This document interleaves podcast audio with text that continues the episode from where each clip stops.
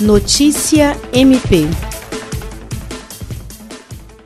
O Ministério Público do Estado do Acre participou por videoconferência de reunião da Comissão Permanente de Combate à Violência Doméstica e Familiar contra a Mulher, ligada ao Grupo Nacional de Direitos Humanos, órgão do Conselho Nacional de Procuradores Gerais. A titular da 13ª Promotoria de Justiça especializada no combate à violência doméstica e familiar contra a mulher de Rio Branco, promotora de justiça Dulce Helena de Freitas Franco, representou o MP acreano no encontro, que reuniu promotores promotores de todos os estados que atuam no enfrentamento à violência contra a mulher. Na pauta, diante do cenário de isolamento social por conta da Covid-19, a discussão gerou em torno do andamento dos atos processuais e segurança da vítima. No Acre, embora os processos já se deem no ambiente virtual, em alguns estados ainda não há essa realidade. A Copevid busca analisar, discutir e padronizar entendimentos visando auxiliar o promotor de justiça que atua na área.